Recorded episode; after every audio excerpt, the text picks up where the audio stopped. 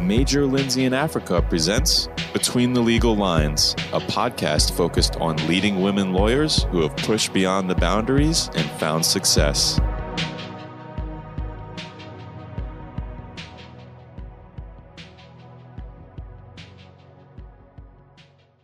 Welcome to Between the Legal Lines. My name is Andrea Bricca, and I am your host. This podcast is a series of monthly interviews where we explore how women who happen to also be both executives and lawyers navigate the boundaries often placed upon them due to their role in demographics. These women have found success despite those sometimes very narrowly drawn lines that govern what is acceptable and what is not. And each month we hear a new story from a different woman about what that is like. Joining me today is Catherine Kate Carl.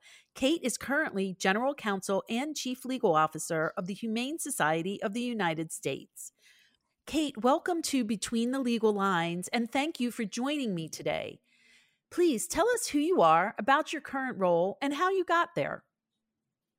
Andrea, thank you so much for having me here today. I'm really honored to be part of this important ongoing conversation.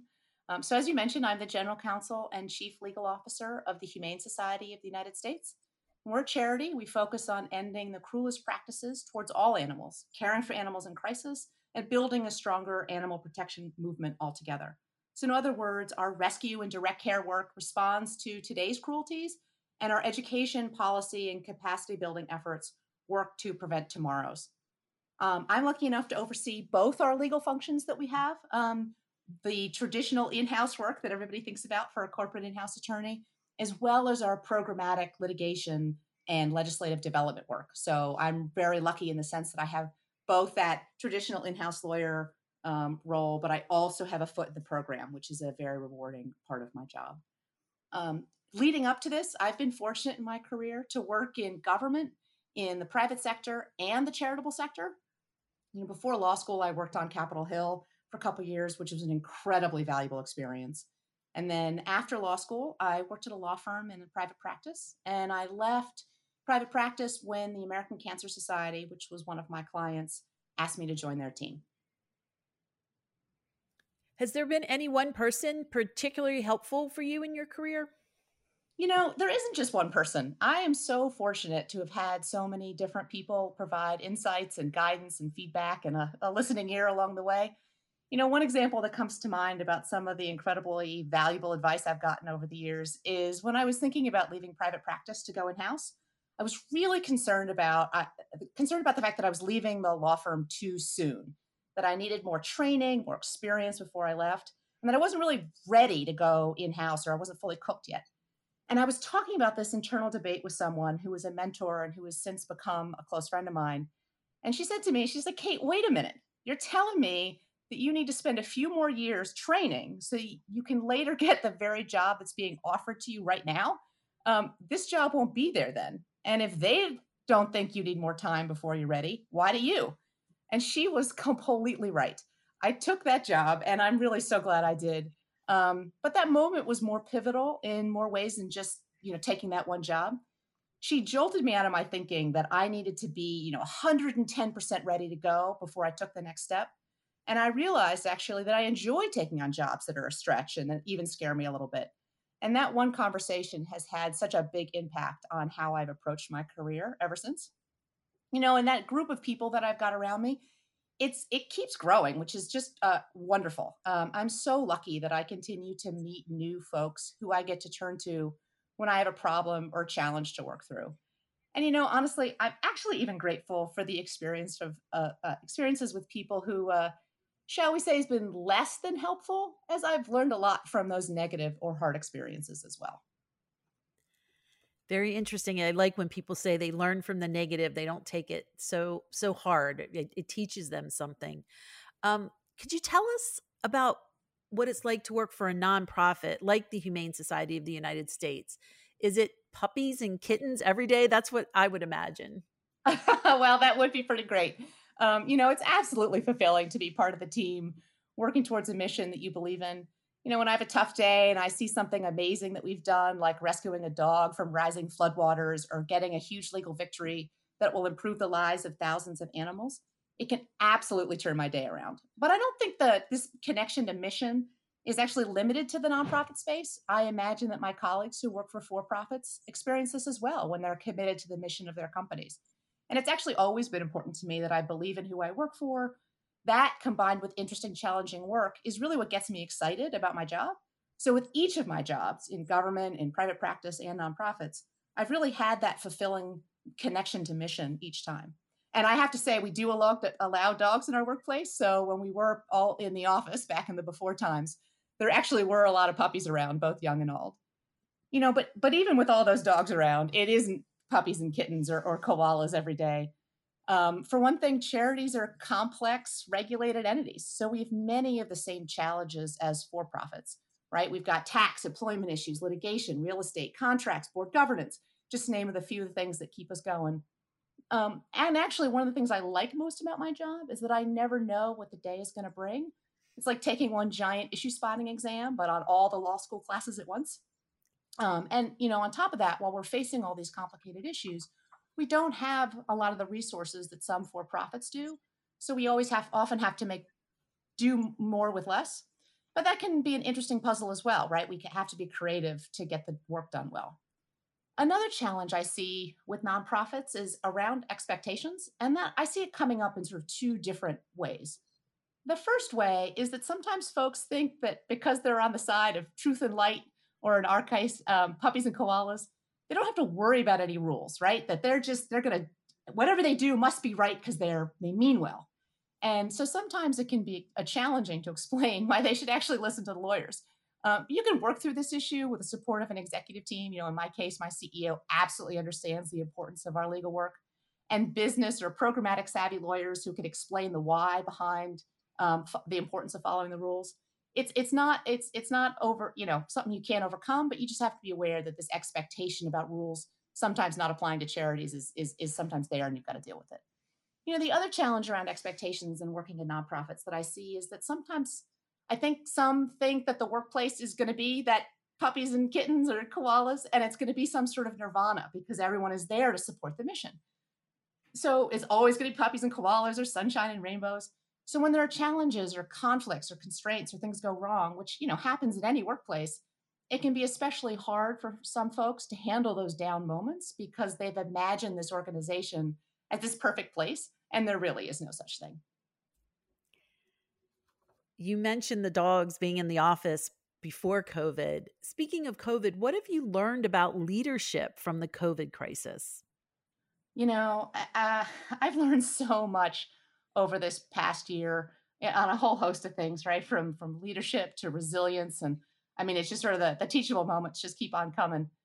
With respect to leadership, I, I one of the things I keep reflecting on is that the the fundamentals of leading, and specifically leading through crisis, haven't actually really changed, right? You stay calm, you learn as much as you can, you don't rush, but move deliberately. But obviously, the tactics have to constantly shift in this in this sort of constantly shifting um, COVID environment. At the macro level, what's been interesting to me is that everyone is going through this at the same time, but it's impacting organizations and individuals in dramatically different ways. And it's impacting our work lives and our home lives at the same time, but again, in different ways. And a year later, it's still going on. You know, this is not exactly the time horizon I initially expected, that's for sure. So, since we're all in it, it's been a really interesting time to learn from others and to do that learning actually in real time you can get a good sense of an organization's fundamentals. Are they well resourced? Do they have a strategic approach to their work? What are their values? I mean, all those kinds of good questions. You know, and at, at the individual le- level, uh, you know, personally, I think the biggest lesson I've learned is how important it is to be intentional in your leadership. You know, even as simple as uh, a new employee's first day, you know, in the before times, as I like to call it, if you know that employee was going to work in the same office I was, I just tell him to meet me at 9 a.m. We we do a walk around the office before getting him into the HR sessions, and it, that first day we just all sort of magically work. And now I've really got to think about all the things that I'm actually sharing when I do that initial walk around, and it's so much more than just you know where's the kitchen or the water cooler um, or where's the CEO's office. You know, how do they meet members of the team? How do they meet those folks they might not ever work with, but might enjoy getting to know. How to get a sense of the culture or whether there's a particular person welcomes interruptions or whether that particular person would prefer you to schedule a time to meet and not knock on their door. So I've realized that I've really got to think about exactly what I'm doing and exactly what I'm trying to accomplish. And that need to be intentional has been an incredible lesson that I will definitely take with me, um, hopefully, as we move through this uh, this moment in time. What other impacts have you seen COVID have on the workplace, particularly those that impact women? You know, COVID has been such a devastating time in so many ways. And I think one of the things that's made it particularly hard is that it is it's impacted each of us in such different ways you know overall covid we've all seen the data covid's had such an enormous impact on women in the workforce overall and magnified these existing inequities you know more women than men have left the workforce altogether many women are still working but pulling back reducing hours foregoing promotions or changing jobs altogether something that will give them more time to focus on other parts of their lives you know, for those of us who are parents and especially moms, the lucky ones of us get to juggle parenting and remote schooling while working. You know, for some of us, those new responsibilities of caregiving are added to additional work responsibilities, right? This Zoom day seems to just never end. Um, and that's that's the good story for the mom who's got a smaller income or a child with special needs or is an essential worker who can't leave her seven year old at home to do virtual school all by themselves, leaving work could be her only choice. And then there's the women who aren't working, not because they've chosen to leave, but because their jobs no longer exist.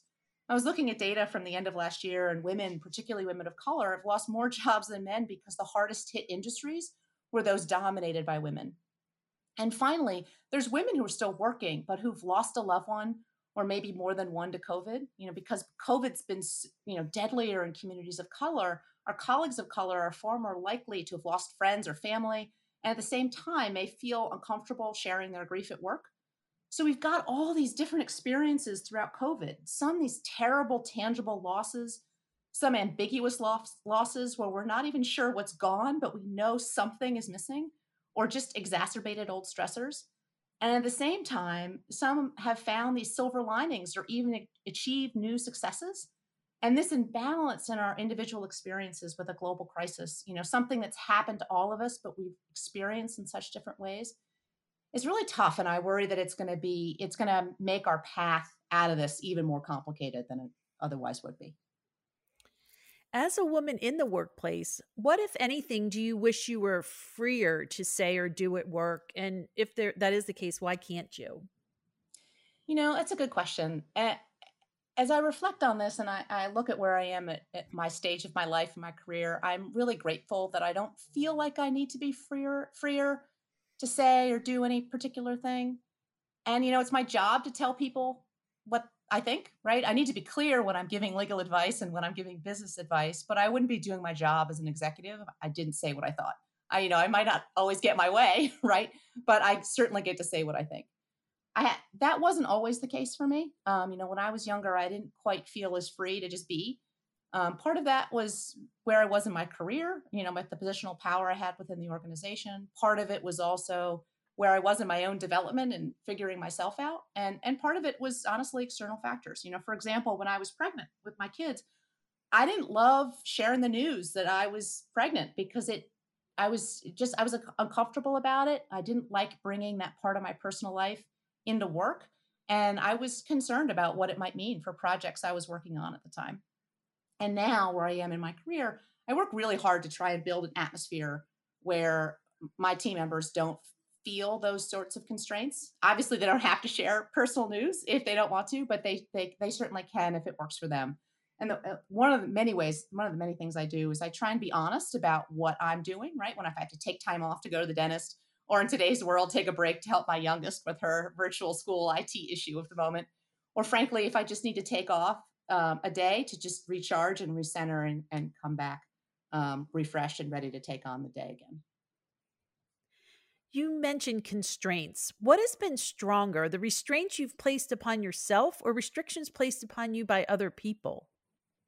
You know, that's such a tough question because I'm I'm not sure I can unpack whether the restrictions I've placed on myself are inherent in who I am or if they're product of the society in which I've grown up. I, I, I probably could noodle that for, for days and never really come to a true answer.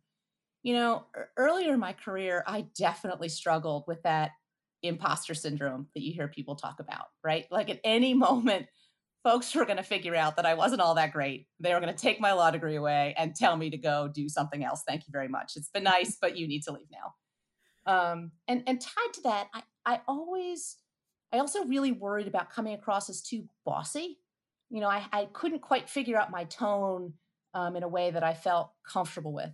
And as I've grown and developed in my career, I've I've developed confidence in myself and my voice. I can't really point to any one thing that helped me sort that all out. It's it's definitely still a work in progress, but it's so freeing not to have those worries dominate my thinking. Now, in addition to that sort of internal monologue I had going on in my head a lot when I was younger, I, without question, have definitely experienced those moments where I was absolutely treated differently because I was a woman and not taken as seriously. You know, one of the more, I guess, lighthearted experiences with bias, if one could ever have a lighthearted bias experience, um, was early on in my career I was negotiating one one of my first contracts. I was really nervous. It was not an area of law that I was, eh, you know, had known really well, and I, I just, I, I was, this was the thing I was going to do. I was going to tackle. It was going to be great. And the lawyer on the other side, and I come to find out he was also a young lawyer, was talking down to me throughout the entire conversation. And at one point, he even called me a smart cookie. You know, it, and and you know ultimately in that situation i was able to use the fact that he had underestimated me to get a better deal for my client. But what i really remember most about that moment was how lucky i was to have colleagues around me who recognized immediately what was going on and how out of touch he was. That his tone and condescension didn't have anything to do with whether or not i was a good lawyer. So rather than me having to go off and sit in my corner all by myself and worry that I'd somehow messed up something in one of my first contract negotiations. We all had a good laugh about him instead. You know, one colleague shared war stories about her first contract negotiation and sent me a cartoon from the New Yorker um, that I actually still have. And, you know, another colleague later gave me a giant cookie to honor that moment. So we were able to take something that could have been, uh, you know, really hard, but because I had great people around me to make me understand what was really going on, it turned into a memorable moment that I look back and reflect on fondly because I think of my colleagues, not that lawyer who decided he wanted to refer to me as a smart cookie. I can tell from your responses just your great attitude uh, when things aren't going great have served you well in your career and that that's a wonderful thing and I think people can learn from that. Speaking of learning from something, understanding that compensation is a bit different in the nonprofit sector, data does continue to show a gender pay gap across the board for most legal roles, particularly the GC role. Do you have any thoughts on how we can close that gap going forward? And also, how do we get more women into the GC seat? Well, you know, compensation certainly is different in nonprofits. It's uh, just a bit smaller. Um, but that being said, it's still critically important that we work to reduce the pay gaps for both women and people of color in the nonprofit sector. You know, honestly, the real work is at that macro or societal level. You know, structural changes are going to have the most impact on these pay equity issues. But the reality is that this unconscious or, or frankly conscious bias isn't going away overnight.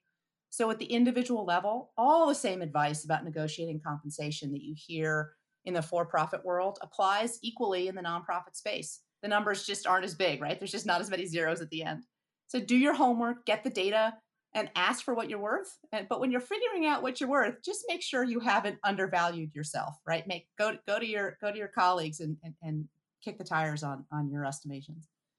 The one additional piece of advice I would give to women negotiating around salary at a nonprofit organization is don't let the narrative about wanting more money to go to mission distract you. Um, you know, investing in you is an investment in the mission, um, even as one of the lawyers, and you deserve to be paid fairly. You know, as for getting more women into the GC seat, that's really on all of us. We've got to hire diverse teams and continually invest in them, giving them opportunities to grow, creating an inclusive environment, getting them in front of the C suite and the rest of the board, um, get them good experience running meetings and giving present, presentations. and offers many training opportunities about leadership and management as CLEs on data privacy and indemnification clauses that we all know and love. What advice would you offer to other ambitious women about workplace behavior? You know, that's such an interesting question. I think the first thing I'd say is to figure out what ambition means to you. There isn't one right path or even one right destination. Maybe you want to be the youngest GC ever, um, or maybe you don't ever want to be GC and, and your goal is instead to work in multiple industries or you know all over the world. Or maybe you want to change the world and you don't care uh, at all what your title is as long as you're having an impact. Or maybe you want to make a fortune as fast as possible as you can retire early. Or, or maybe you want to be this exceptional lawyer from nine to five but have time to take on other things outside of work and expect that what you want and, and, and how you want to get there may change over time and the second thing i'd say is you know there's a lot of advice out there about navigating the working world and I, I, what I think is most important is that you figure out what advice or parts of it work for both who you are at work and what your goals are. You know, one tactic work may work great for someone else, but it just may not fit with your approach or, or your style um, and, and, what you bring what you bring to work. You know, related to that, I, I recommend thinking through about how you and I I mean you, I mean you, not someone else, might react when you run across those stereotypical situations you're likely to face you know, when that opposing counsel called me a smart cookie, I was so taken aback, feeling like it's just a line straight out of straight out of a movie, and that it couldn't possibly be happening. I was like standing aside by the side of myself, going, "Did he really just say that?"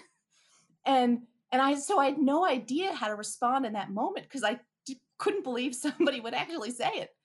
So uh, my advice is to think about what you would do if someone takes your idea at a meeting and presents it as, as theirs or how you'll react if you're you're told you're being too emotional when arguing for your position you know hopefully these situations won't ever come up and and these tactics and your one liners that you'll have in your back pocket won't be necessary but you'll be prepared if if if they if these situations do arise and finally i think this is what's been the most important thing for me is getting that good group of people around you you know that personal board of directors who you can call on for advice I I can't emphasize enough how I would not be where I am today. Not it's not even a question um, without the support I have of the the village around me. You know, their perspective and strength really takes me through those challenging times and and helps you continue to grow. And you know, you you might even get a giant cookie out of it. we hopefully we all get a giant cookie at some point in time just to make us feel better, right? Exactly.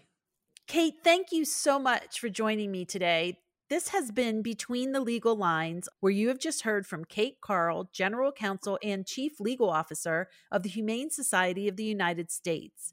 I am Andrea Bricca from Major, Lindsey, and Africa.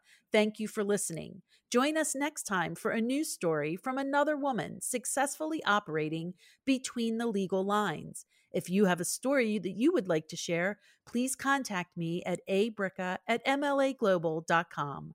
Thank you. Discover how Major Lindsey in Africa can help you navigate the legal landscape at www.mlaglobal.com.